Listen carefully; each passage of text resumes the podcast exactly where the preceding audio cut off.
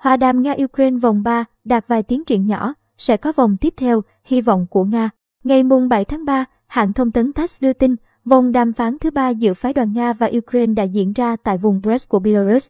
Trước khi tiến hành vòng đàm phán thứ ba, nhà đàm phán Ukraine Mikhailo Podolyak đã kêu gọi Nga dừng các cuộc tấn công nhằm vào dân thường. Sau cuộc đàm phán, ông Podolyak cho biết, hai bên đã đạt được một vài tiến triển nhỏ về hoạt động hậu cần sơ tán dân thường, song không có thỏa thuận nào có thể cải thiện đáng kể tình hình chung. Vì vậy, hai bên sẽ tiếp tục đàm phán về lệnh ngừng bắn. Về phía Nga, trưởng đoàn Vladimir Medinsky tuyên bố, vòng đàm phán thứ ba với Kiev vốn tập trung vào việc mở các hành lang nhân đạo. Không có mấy tiến triển tích cực cũng như chưa đạt được kỳ vọng, đồng thời cảnh báo không nên hy vọng vòng đàm phán tiếp theo sẽ mang lại kết quả cuối cùng, cho rằng vòng đàm phán diễn ra không dễ dàng và còn quá sớm để nói về một điều gì đó tích cực, đại diện Nga nêu rõ. Kỳ vọng của chúng tôi vào cuộc đàm phán không được đáp ứng.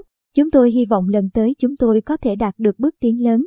Trưởng phái đoàn Nga nói thêm, chúng tôi đến đây cùng bộ tài liệu lớn với những thỏa thuận, dự án và đề nghị cụ thể. Chúng tôi đã hy vọng rằng hôm nay có thể ký ít nhất một nghị định thư liên quan những hạng mục mà chúng tôi dường như đã đồng ý về nguyên tắc, nhưng phía Ukraine đã mang tất cả số tài liệu này về để nghiên cứu.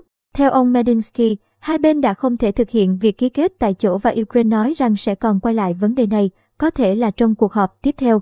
Ông cũng cho biết Nga hy vọng trong ngày mùng 8 tháng 3, các hành lang nhân đạo ở Ukraine sẽ bắt đầu hoạt động và phái đoàn Ukraine đã đảm bảo với Nga về vấn đề này. Về khả năng tiến hành cuộc đàm phán mới, Chủ tịch Ủy ban Duma Quốc gia Hạ viện Nga về các vấn đề quốc tế Lonis Rusky tuyên bố, vòng hòa đàm thứ 4 giữa hai bên sẽ diễn ra trên lãnh thổ Belarus trong thời gian tới. Ông Slutsky nêu rõ, sẽ là ngây thơ nếu cho rằng hôm nay chúng ta có thể ký kết được điều gì đó, đây là một lượng tài liệu lớn. Tất nhiên, các tài liệu này sẽ còn tiếp tục được thảo luận trong tương lai gần. Vì vậy, vòng đàm phán tiếp theo sẽ diễn ra trên lãnh thổ Belarus trong thời gian sớm nhất. Theo TASS, AFP, Reuters,